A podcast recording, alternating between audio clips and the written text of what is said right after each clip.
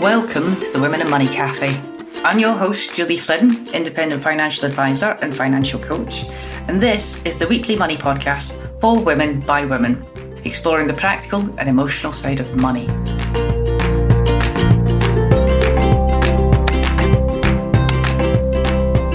Okay, welcome to the Women and Money Cafe podcast. Now, today it's one of those days where we've got an extra special guest for you. We've got the lovely Tanya with us. So, welcome to the podcast, Tanya. Thank you very much for inviting me. Nice to see you, Julie. You too, Tanya. And at the other end of the sofa, we've got Emily. How are you doing today, Emily? I'm very good. Thank you, Julie. How are you? I'm fantastic. Okay, so let's do a little intro for Tanya. So I'm going to do what I think your intro is, Tanya, and then you can do it much better than I would. Oh. Okay. So, okay. Oh no, let's not do it properly. So, Tanya and I got together about a couple of weeks ago. We were on retreat, and Tanya had us do an exercise that blew my tiny mind. I absolutely loved it. And I thought, oh, Tanya, you've got to come on the podcast and share this with our listeners. So, right now, everybody's Aww. thinking, who the heck is Tanya and what is this exercise? so, you might be better placed to answer that one than me. Oh, thank you. Well, Hi, I'm Tanya, Tanya Ibberson. I'm the financial wingwoman.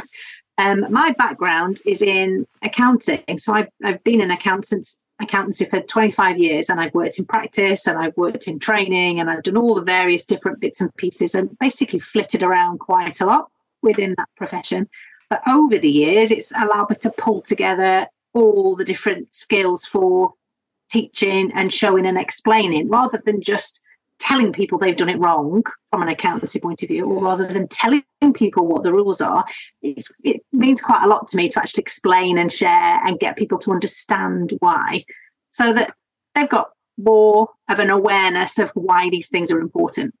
So the financial wingwoman has come along um, as a brand because I actually really quite like just talking about why it's important to understand things from a finance point of view, and basically everything links to money and money mindset. So that's essentially what I do, which is where we got to the exercise that we did on the retreat. It's so easy to underestimate how powerful those things can be when you particularly doing them in a group setting. And I absolutely love doing stuff like that. Yeah, no, I think it's important as well for listeners to understand. So regular listeners will know that a load of us have all done the financial coach training. And Tanya's done that as well, but you've taken it to another level, haven't you, Tanya, with the extra training that you've done? Do you want to tell us a little bit about that? Sure. So um, after I worked with the um, financial coaching qualification with Catherine Morgan, I then went on as part of the the training and the the work that I was the practice coaching, I suppose, that I was doing. A lot of the people that I was working with, the the issues that they were having around money and dealing with their finances all stemmed from trauma and I, I felt that I would be um, I, I, needed to get my head around well okay let's let's do some more on the trauma informed side of coaching. So I went down that rabbit hole and I worked with Caroline Strawson to understand what being trauma informed meant and how trauma actually impacts us as, as people as individuals particularly from sort of pre seven years of age. And then after all that I then decided well actually I'd quite like the ICF. I'm basically just a collector of all the qualifications and all the letters, and the letters after my name are now longer than my entire name. So yeah, that's that's exactly what I what I did. I just kept going, and I'm vowing not to do anymore. Although I quite like the look of doing some hypnotherapy, something like that. That I've, I've, got various people I speak to that are like, just give me your bank card. Stop it. Stop. Stop doing all these qualifications. Put your purse away oh, should we get curious about that, Tanya? Can I just make an observation? I mean, what you're doing now is just so far from what you were doing before in terms of accountancy. I'm assuming you don't do any accountancy anymore. Is that right? Ah, no, that's not. So no. I basically, I basically have two businesses.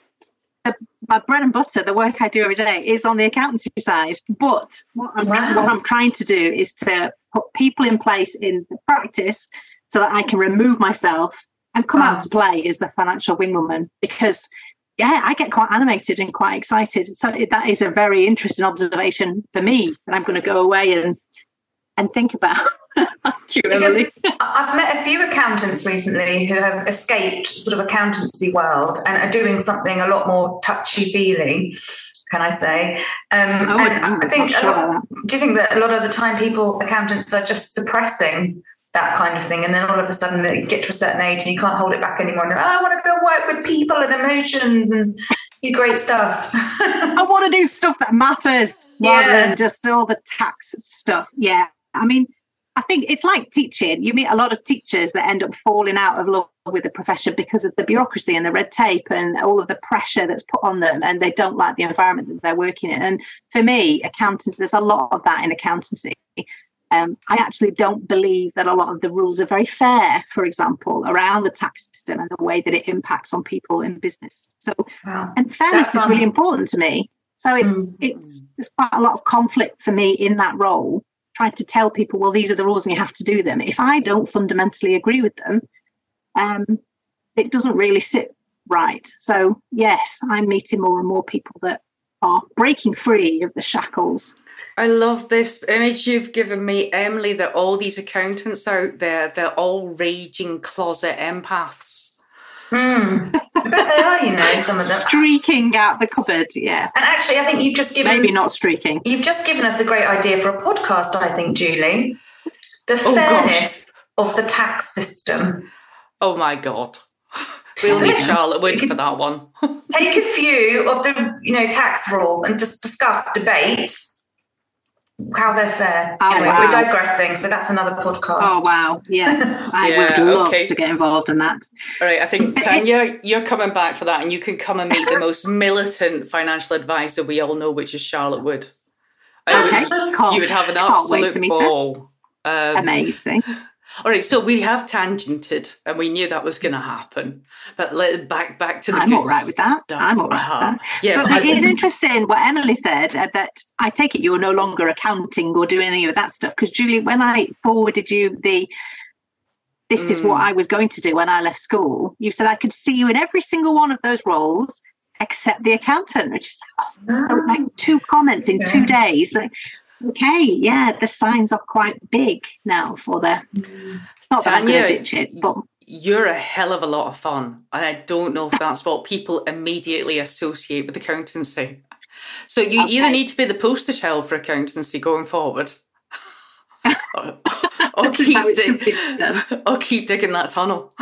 Mm-hmm. okay. Okay. I don't know. I've Lots got a coin. If, I've got a coin if you want to flip it. Yeah. Which one am I going to do? I don't know. Maybe that's another. That could be the title of my podcast. All right. Right. No, so, but the reason we had you on, as I say, is because we got together a couple of weeks back and you had a group of us doing an exercise. And I, I you know, for all the work I've done on my money beliefs and what have you, I've done quite a lot of work. I've still, an avalanche of new information came at me from that exercise. And I thought, wow, that's really powerful. So I would absolutely love it if you could share with us what you what you took us through a couple of weeks ago. Yeah, I would absolutely love to. And I think I think it's really important to say from the start that you saying you did a lot of work as part of the financial coaching, and I think that's the nature of the work. It's very difficult to go into a coaching environment or a learning um, transition and not work on yourself because mm. you can't if you're broken or there's things that you're harboring that you're holding on to that thing can very, very easily affect the people that you're working with. Yeah. But just because you do the work, that doesn't mean, hey, Prest, I'm fixed now. I can, I can go out and heal the masses. We, we're always learning about ourselves. Every day is a school day, and I'm learning so much about myself all the time. But that's precisely what that exercise was. Um, so I talked a little bit around money mindset and what trauma is and how that how that can affect people, where it stems from. And I then gave the exercise of what people can remember around situations with money and encouraging people to put it into a timeline. So it doesn't really matter where you start, it's just trying to think of and remember situations where most of the time these are negative um, situations or negative experiences where you can remember things have happened in your lifetime around money. So it might be one of the examples I gave when we were in Scotland was once when I asked my dad how much money he earned, um, and he threatened me with a thick ear.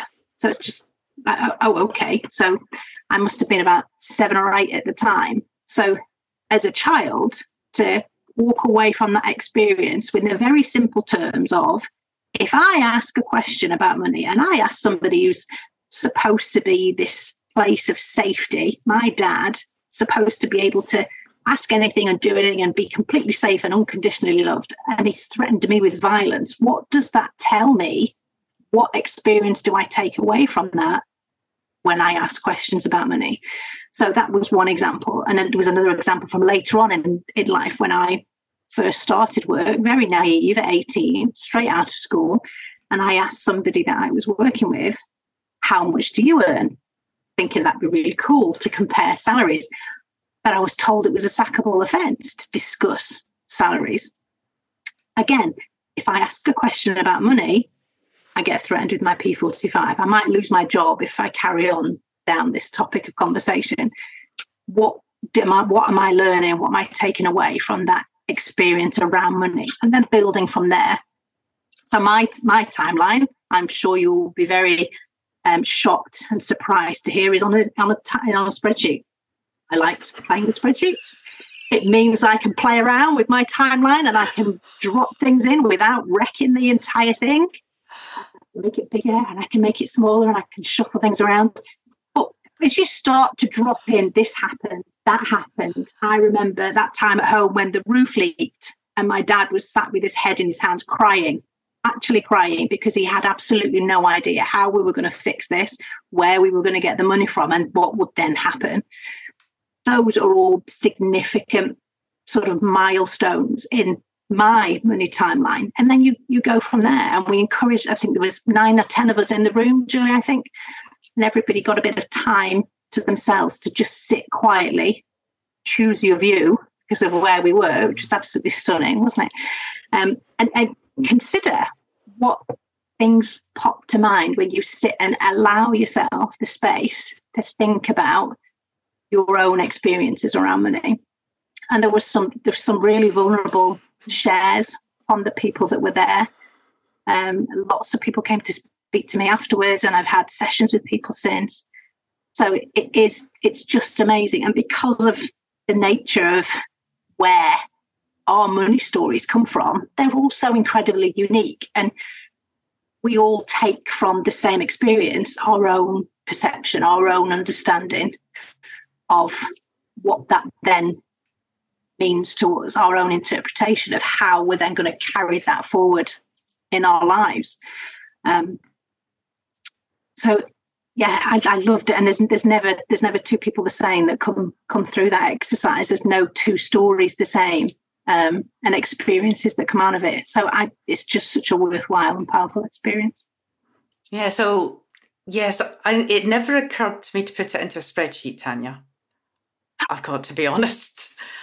I, Maybe that's just the accountant in me. I still have hard. my bit of paper from the retreat.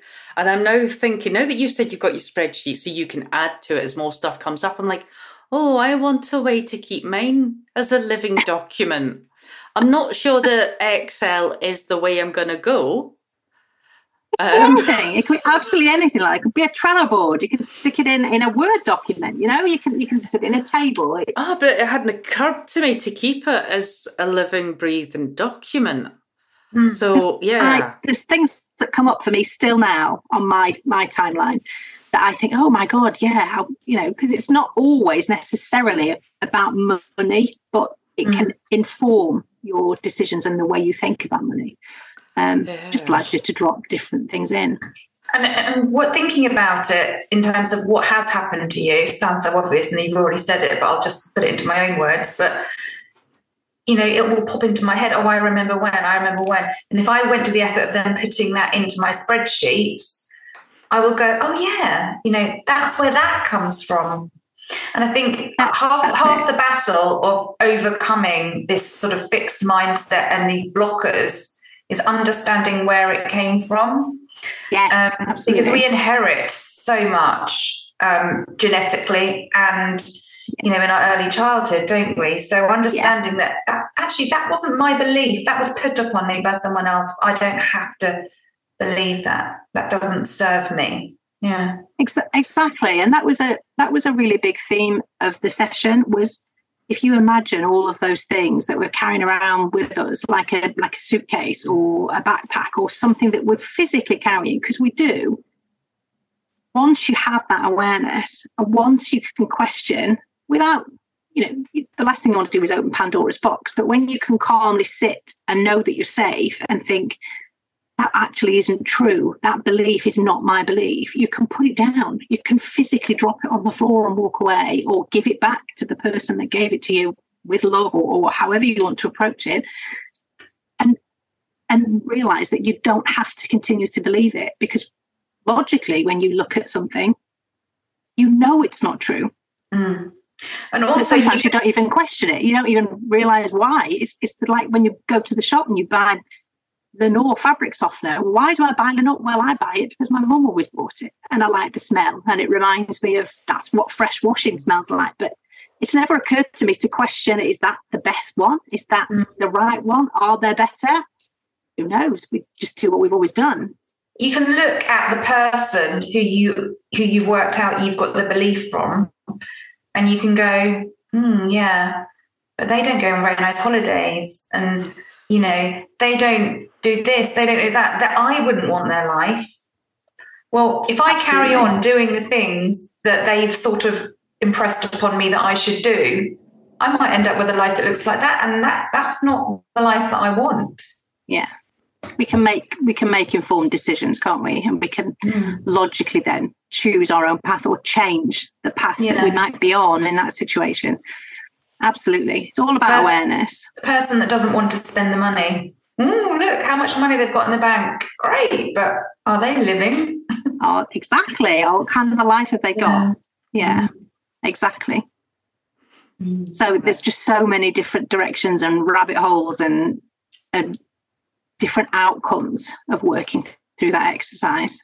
Um, that we can have. Yeah. yeah, because as I'm looking at mine, so listeners, I I don't have the spreadsheet. I got a bit of paper and I just drew a big line on my bit of paper. For the nosy amongst you, my line started in 1974 and I've taken it right up to present day. And then Is along... that when you were born, Julie? Yes. Am I allowed to ask that? Okay. Yeah. Oh, Julie's 50 next year. uh, so, so I just kept, as we were doing the exercise, Tanya, memories would pop into my head and I'd drop them in the timeline. I'd put a year or an age next to it. Mm-hmm. And I just sat there and I carried on thinking, and I kept populating the timeline with different stuff. I didn't put in the stuff I've already worked through, which I might retrospectively go back and put in. I just put yeah. new stuff on the timeline. But what was interesting is as I started populating the timeline, I spotted a pattern. And there is no way on God's earth I would ever have spotted this if you hadn't do, had us do that exercise. I've written it down. Yeah. No. So what have we got? We've got one, two, three. Hang on, that's one, two. We've got three big events where there has been a serious illness and a sum of money arriving. And, I, and, as I started doing the exercise, I like, oh, that's going to have had an impact on me. I don't know if it's good or bad. I just know it will have had an impact. So the last event was in 2012. Brian, listeners, you know, the husband that we're not married to, kind of thing. Aha. Uh-huh. Brian got diagnosed with Hodgkin's for the second time. And I left my job and I got a big payout for leaving my job. So we've got a serious illness, we've got a lump of money arriving. There was a time before that when I went off work sick and I was ill for quite a long time and I got a massive bonus just as I went off sick. And then I've got another event like that. And I thought, okay, so since we've met, I've been trying to unpick what's going on there for me. And you know what? One of the things I'm always going on about, right? I'm going to confession time. Right. So I think people that know me know that my business is built in such a way that it can cope if I go missing for a couple of months if my I've always had this fixation the business has to be able to cope with me my health not being sustainable. Okay. And I thought I am very sensible. Well, I suppose it is sensible, but it's not a normal thing to think, is it? Not to the extent that I do it anyway. It, it, well, it might not. It might not be a normal thing to think, but it, it should be kind of what happens if I'm poorly. You know, people might take approach that with I'll just take insurance, or I'll do this, or I'll do that. But if you're setting the foundations whereby the business can continue with you not being in it in the day to day, that's an incredibly sustainable business. I think that's pretty smart. Right. So that so it turns out all those events have had a positive impact. So okay. I think what I'm still working on is are there any negative impacts of what, what I've taken away from that? So I think it's, you know I'm not looking for free coaching by the way. It was just to demonstrate the power of the exercise and being able to spot this pattern because you know usually in a coaching situation you pick off one belief at a time, don't you? Tell mm-hmm. me about a, a, a, memory and then you deal with that. But yeah, your timeline yeah. exercise, I think why it's so powerful is because you that's you can spot these patterns. Yeah. And you can deal with a lot of them all at one go. Yeah, absolutely. And you you're saying that you took from that that that's a positive, but that might not be somebody else's experience of that. Somebody yeah. else may take from that. The only way that I it, I achieve or I receive a large sum of money is if something bad happens. Somebody gets ill and I receive money, and therefore we might inadvertently or subconsciously take on behaviors that make sure we we don't ever get any money because if I have money that means that somebody's died or somebody's become really ill or there's there's a bad thing happened and that's the only way that I get the money. So that it's it's all so unique and so specific to you and your experiences because no other person on the planet has got to where you are now in the way that you got there down the path that you've taken. Yeah. Which is just fascinating oh my goodness i get so mm. excited that's incredible it's just incredible thank you for sharing that's amazing yeah you look like you had a question there emily wow i was just going to tell you i feel like the kid who um did the homework in the playground at break time. like just like the beginning of this, I've just scrolled down a whole load of stuff, you know, in terms of timeline, dates, etc. Yeah. And then looking at it, it was all very boring. There's a little bit of interest early on, and then I think it's all just normal stuff. First job, second job, going to university, but paying rent for the first time, those kind of things but then I got to age 33 and I think I panicked. And I and I and I stopped and I had a mind blank. And I do think that this is where I feel in my head it started to go wrong. I hope my husband's not listening. But that's I got married and I had children. And I think How very that, dare you. I know. But I think that's when I suddenly felt like my economic power had been taken from me.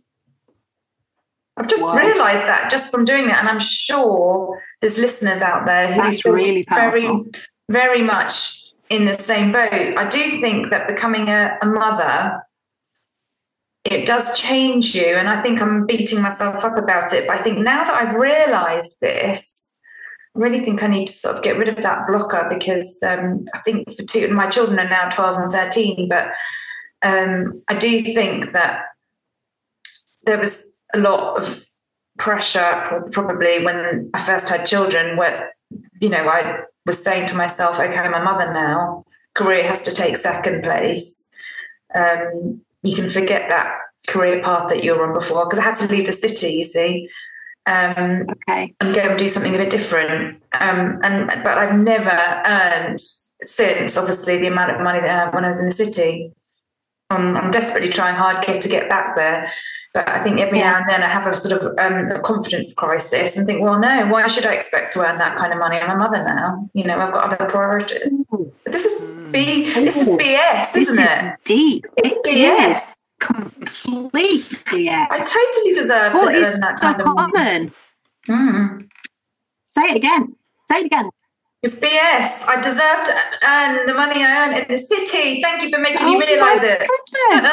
I'm a mother, amazing. but I'm more than that as well, aren't I? Yeah. Exactly. You're a mother and you deserve to earn. You deserve to have the money. But it's it's so common. I mean, Julie, I think I've heard you speaking about this, about like the pension gap and about when when you have um, women that take time out on their careers and then you end up getting closer and closer to retirement age and you realize hang on a minute my husband carried on working and he had his contributions still going into his pension pot. Where were mine during that time and what then happens to your financial security? So there's there's so many it's different like a double penalty isn't it? Oh my goodness it is. It absolutely is. And then if you've got you're helping an elderly relative, for example, and perhaps you have to take the foot off the gas in the career because you're helping with end of life care or, or similar situation, the same thing happens. And then you get divorced just after that. Well, now then you're totally screwed because mm. he disappears off with his pot and you've got nothing in yours and no consideration is taken of that fact that your pension is teeny tiny. The Tanya, not if you've got a good financial advisor, we get the pension. and a decent solicitor. Yeah, I know that there's more there's more care taken with that, but it's just such a common situation for people to find themselves in. Well, we have a lot of fun running the cafe. The reason we do it is to reach as many women as possible to empower them around money. So, if you know a woman who would benefit from feeling financially empowered, you can help them and us by sharing this episode with them. You know what's interesting? Like, first of all, Emily, thank you for sharing that because that was really brave to share that. Yeah. And I think one of the things that when I when I'm working with clients and things like this are coming up, and you know when you were saying about well, you had the kids and you're like, well, I'm a mother now. I, I have to put my career aside and things like that. When I'm working with people and they're saying things to me like that, one of the things I ask them to go away and think about is whose voice is it? Mm-hmm. My mother's for sure. Mm. I think the listeners and myself could probably have guessed that, but mm. um, but it's Definitely. it's just like where where are the messages coming from?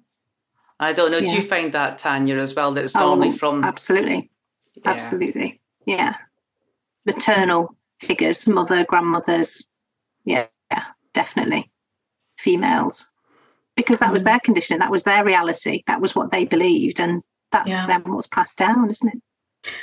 And I also harbour a little bit of um, envy. Is that the right word? Yeah, envy um, of people who have still got their amazing careers that they always had. Mm. But I'm happy. I've got a great career now, and I love doing what I do. But I think I haven't let go of that money thing. The money side of it. Yeah. Yeah. What tips have you got for Emily and people like Emily Tanya?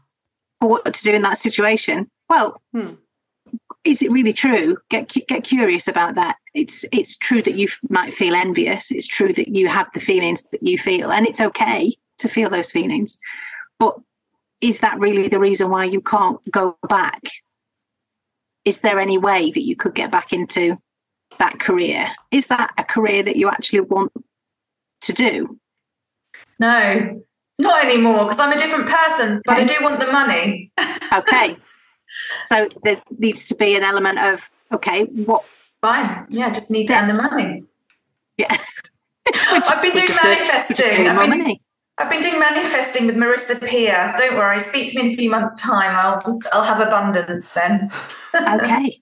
Okay. How's that how's that going? How's that going? I've only listened to one podcast.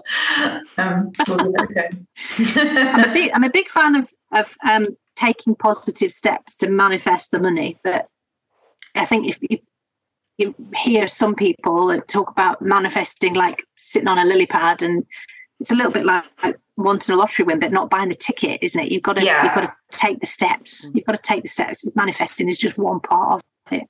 Absolutely. I think manifesting is just the first step to get you in the right mindset to remove the blockers. And then that's when you've got yeah. to take the action because nobody, listeners, nobody gets rich um, by just sitting there and wishing. Dreaming it, about it. No, exactly. But a huge, a huge first step towards that income that you used to earn is believing that you are deserving of it, believing yes. that you can. Yes. Because absolutely. if you if you sit there and believe, well, I can't now because I'm a mum, then that automatically closes that door for you. But just opening that door and sticking your head out and considering that there are steps that you could take to increase your income. Yeah. In small increments. It doesn't have to be a quadruple of your income at the moment. No. It's I mean, all small first steps, isn't it? I'm, I'm most certainly on the right track now, but um, I think I've just got to remind myself it doesn't happen overnight. So it is just about hmm. putting in the work now. So thank yeah. you. It's it's more consistent work, isn't it? I, I liken it to when I decide I'm getting I'm going to get back into the gym and I'm going to lose some weight. Well, again, it doesn't all fall off overnight. It's about small incremental steps that you can keep taking every single day. And that's the same on the money side of things and changing patterns and behaviors. It's consistency.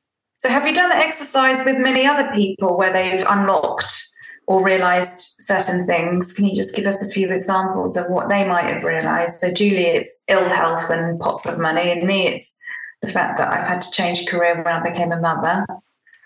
What, yeah. What oh, uh, well, a lot of a lot of the um, examples of the exercise I've done one to one. It was really nice to be able to do that in a group setting when we were all there on the retreat together. Um, a big realization that I had with my timeline was that because of my background, so um, my dad was a, a, window cleaner. We didn't have very much money when we were growing up. And my belief was around people like us don't have money. People, money doesn't come to people like us. So, mm.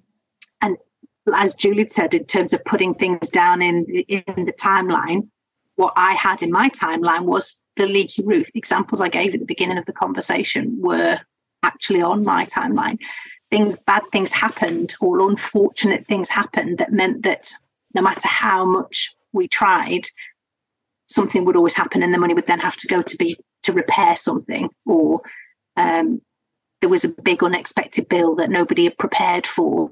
So it was very much around I'm not able to manage um, my money because of my background and my understanding of it. And one of the things I did say on the exercise was a story that I'd had from um, when I was really younger and I was given some money by my mum. Um, and I'd chosen to buy a bouncy ball with this money. She'd given me a pound for just in case of emergencies when I was with friends. I decided my friends going and spending money in the shop was my emergency. And I bought this bouncy ball, but to my mum, I spent her, her, last pound. She said to me, That's all the money I had for this week. So that was another example of I make bad decisions with money. So mm. as I've grown up, that's impacted how I run my business. It impacted the decisions that I made around money because I couldn't be trusted to make the right decisions. But just writing it down in that exercise and being able to speak out loud and noticing the I don't deserve it in my head. It's those little narratives that you notice, the stories that we tell ourselves, the throwaway comments that you might make to the kids. Do you think money grows on trees, for example? Noticing those and being able to see that written down in different situations on the timeline enabled me to, as you said, it's not a true belief, it's not a real story. It was just something that I'd been telling myself, and I didn't have to continue to let that happen and impact me negatively. I had a bit of a wake up call a few weeks ago when um, I went on holiday with some girlfriends. There were seven of us, and um, wow. I think mostly we're all sort of, you know, similarly minded in terms of the fact that we were going on holiday, we were going to enjoy ourselves and ourselves, and you know, money was not too much of a concern, and we were just going to enjoy it. Um, but I think there are a couple of times when people might have picked up from me that I wasn't quite as happy about spending some of the money that we were spending. So, a tasting menu, for example, in a restaurant when I wasn't that hungry, it wasn't. It wasn't that I didn't want to spend the money. It just wasn't. It was that I wasn't that hungry, and I didn't want to spend the money for food I wasn't going to eat. things like that. Wasted. Yeah. Yeah. So yeah, that's like totally my, you know, the parental, you know, you must eat everything on your plate and you must not waste money. Um, yeah, I, d- I do think that yeah, I could feel that I had had perhaps a different upbringing from them and a different environment because they were they just did not seem to have any problems at all in just spending money like it was you know growing on trees um, and that's fine that's that's that's I'm not criticizing that. I just noticed that there was a difference. and, and, there were at times when I felt a bit uncomfortable. But then actually, I told myself, you know what? A lot of that discomfort you're feeling is because you don't think you deserve this. Mm-hmm. That's amazing. Big realization. Well done. Yeah. Yeah. I yeah. thought, well, I'll have another glass of champagne actually because I'm on holiday and I deserve it. yes. That's the spirit. Amazing. Definitely. That's the spirit. Hey, Tanya, I don't know if I'm about to put you on the spot or not. Oh, okay. Oh, goodness. Go on. Right, because I've got my notes from your session and I've written down something presumably that you've said. Okay. Tanya's like, shit, what did I say? Oh, only a few weeks ago. Surely I would remember. all right. I wondered if you could give us the context for this. You were saying gazelles don't sit under a tree shaking with PTSD. Can you tell me why um, I've written that down? can. Oh my goodness. I want to know. It sounds intriguing. So I was talking about where trauma comes from. And I was talking about as individuals, as people, if we're in a situation where we feel threatened or we feel unsafe and we aren't able to process feeling unsafe. So that situation might be, let's say, for example, um, you're a small child, you've gone to visit grandma and granddad, and granddad's coming from work and he's made a comment about money being the bane of his existence. And something's gone wrong at work and he's not got enough money to pay a bill or something like that. As a child, we feel the tension. We might get um, we, we don't understand what Grandad's talking about, but we can feel that he's angry or he's, he's pissed off or he's had a really bad day. Because we don't understand where, where that feeling comes from, we, we can't vocalize it. We don't know how to ask the question, what does that mean? Or maybe we don't feel that we can ask the question. We hold on to it instead of processing it. And the example I gave of the gazelle was as an animal in the wild, um, you would expect that animal, if it sees a cheetah, shooting across the savannah coming to get it, that that animal is going to go into a flight or fight response. We can't fight the cheetah. I'm going to run away. So it does what its brain is programmed to tell it to do, and it runs. If the cheetah catches it, it might play dead. So that would be the freeze response. So these are all trauma responses. Because the gazelle, if it manages to escape, gets to work through the freeze, fight, flight, and if it can get up and run away, it will do. That means it's processed the trauma. It doesn't go and sit under a tree and shake with PTSD because it's worked its way naturally through those responses. But as humans, we don't tend to be able, it's not okay, not always okay to explode in anger or to sit and shake quietly in a corner or ask for help if we aren't explained to where these traumatic situations come from. So instead of being able to process them, we store them. And that's where some money beliefs and the trauma comes from around money because we carry it with us instead of processing it. Mm. I don't know if I've explained that particularly you well, did. but I was not you... expected to be asked. Tell us about the gazelle, Tanya. well, it's just I've got it on did my I notes. Explain that? I think it's the. I wonder if the action of working through the timeline is sort of going back and rescuing the gazelle to well, carry on the metaphor. Some, sometimes, yeah, sometimes it, it is. If that's what we need to be able to do as an adult, yeah. as a child, we might not understand something, but if we can go back and reprocess something as an adult, we can, oh, okay, that's not what granddad meant. That's not what dad meant.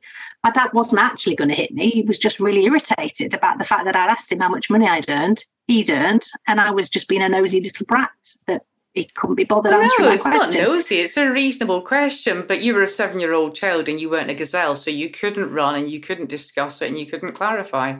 So exactly. it got stuck. So it got stuck, and I learned from that.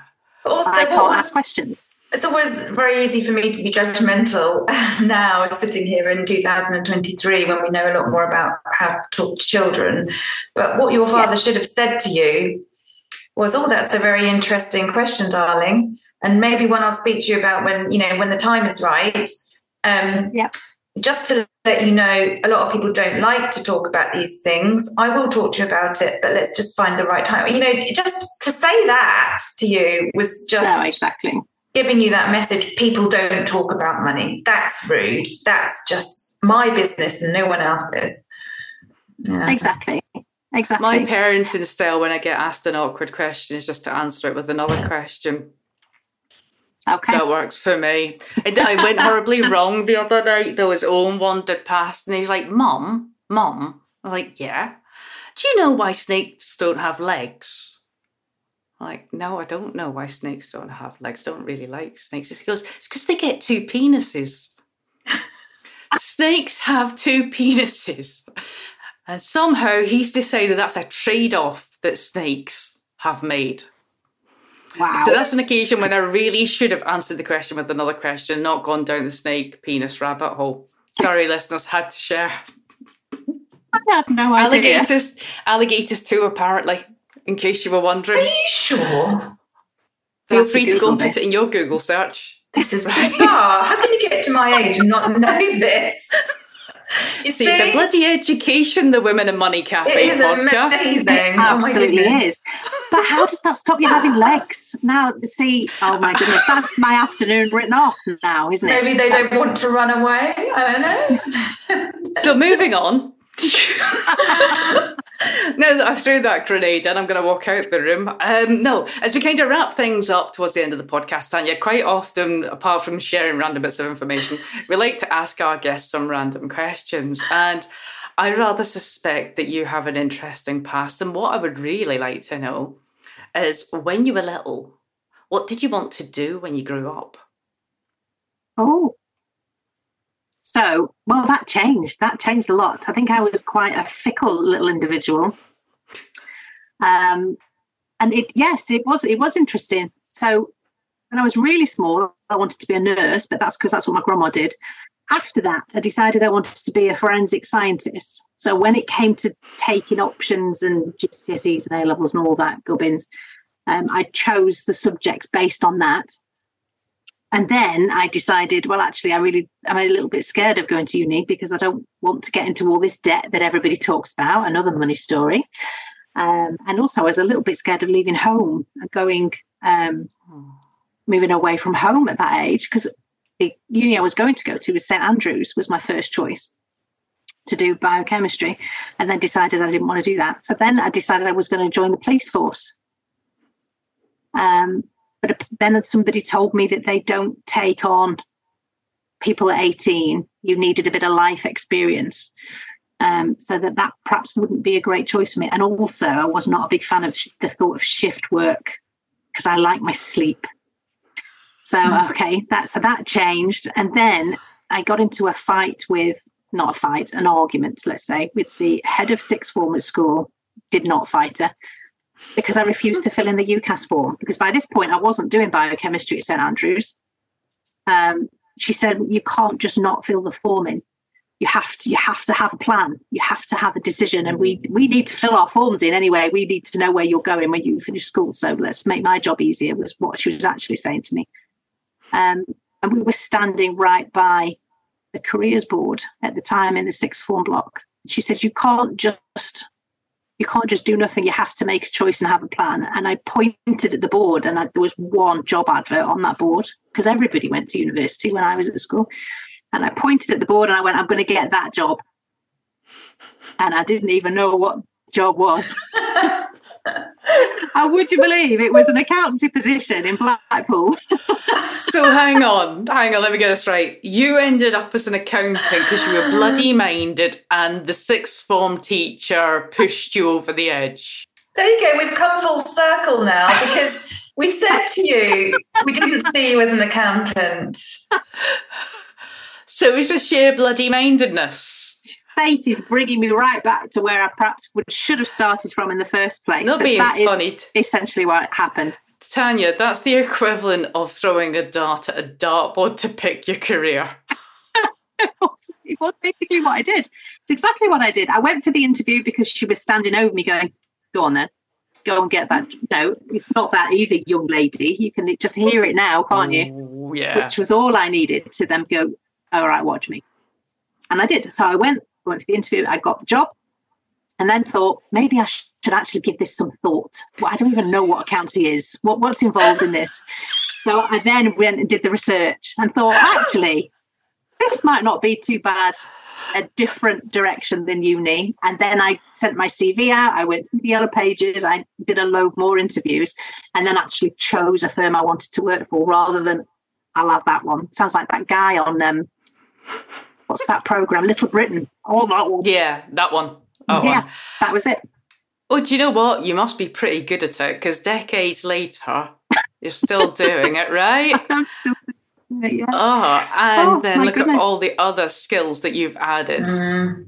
to your accountancy practice as well. I think I think the biggest thing I've learned from it though is in all seriousness, it, it doesn't matter really what choices you're making at different mm. stages. Mm. I think there's so much pressure put on kids at school these days for choose your options wisely, do this, you have to go to university, you have to do that. I think the important thing is to be happy, but you can always mm. change it later. I've changed around so much within within my career. I think we're all exactly where we're meant to be at, at any given time. Ah, today we're where we're meant to be today. Look, Tanya, we definitely thank you today. So much for that. Uh, listeners, feel free to share this career planning tip with your children. Um, I would maybe get the Velcro darts rather than the actual darts, depending on the age of your child.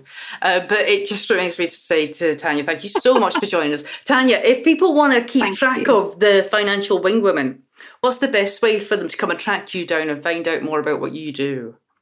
Uh, they can find me on Facebook as Tanya Ibberson. I've got the Financial Wing Woman on Instagram, and also my website is thefinancialwingwoman.com. So they can come and find me there. And please do, if you've had any realizations from thinking about your own money timeline, then let me know because I love to hear um, how people get on when they work through that. All right, thank you. So I will add links to all Tanya's stuff in the show notes. As you just heard us say, you might have been playing the timeline game with us while you were listening. And if you've had any penny drop moments, then Tanya would love to hear from you all about it. But uh, so, Emily, thank you very much for being with me. Thank you. Uh, Tanya, you've been fantastic. Oh, thank you. Thank you for having me. I've had a great time. When can I come all back right. and play? Oh, once we got Charlotte Wood on and, and it gets a bit fiery. And then so it just remains me to say to you, listeners, thank you very much for listening, and please do look after yourselves. Until next time. Thanks for listening to the Women and Money Cafe. If you've enjoyed it, please leave us a review. It really does help.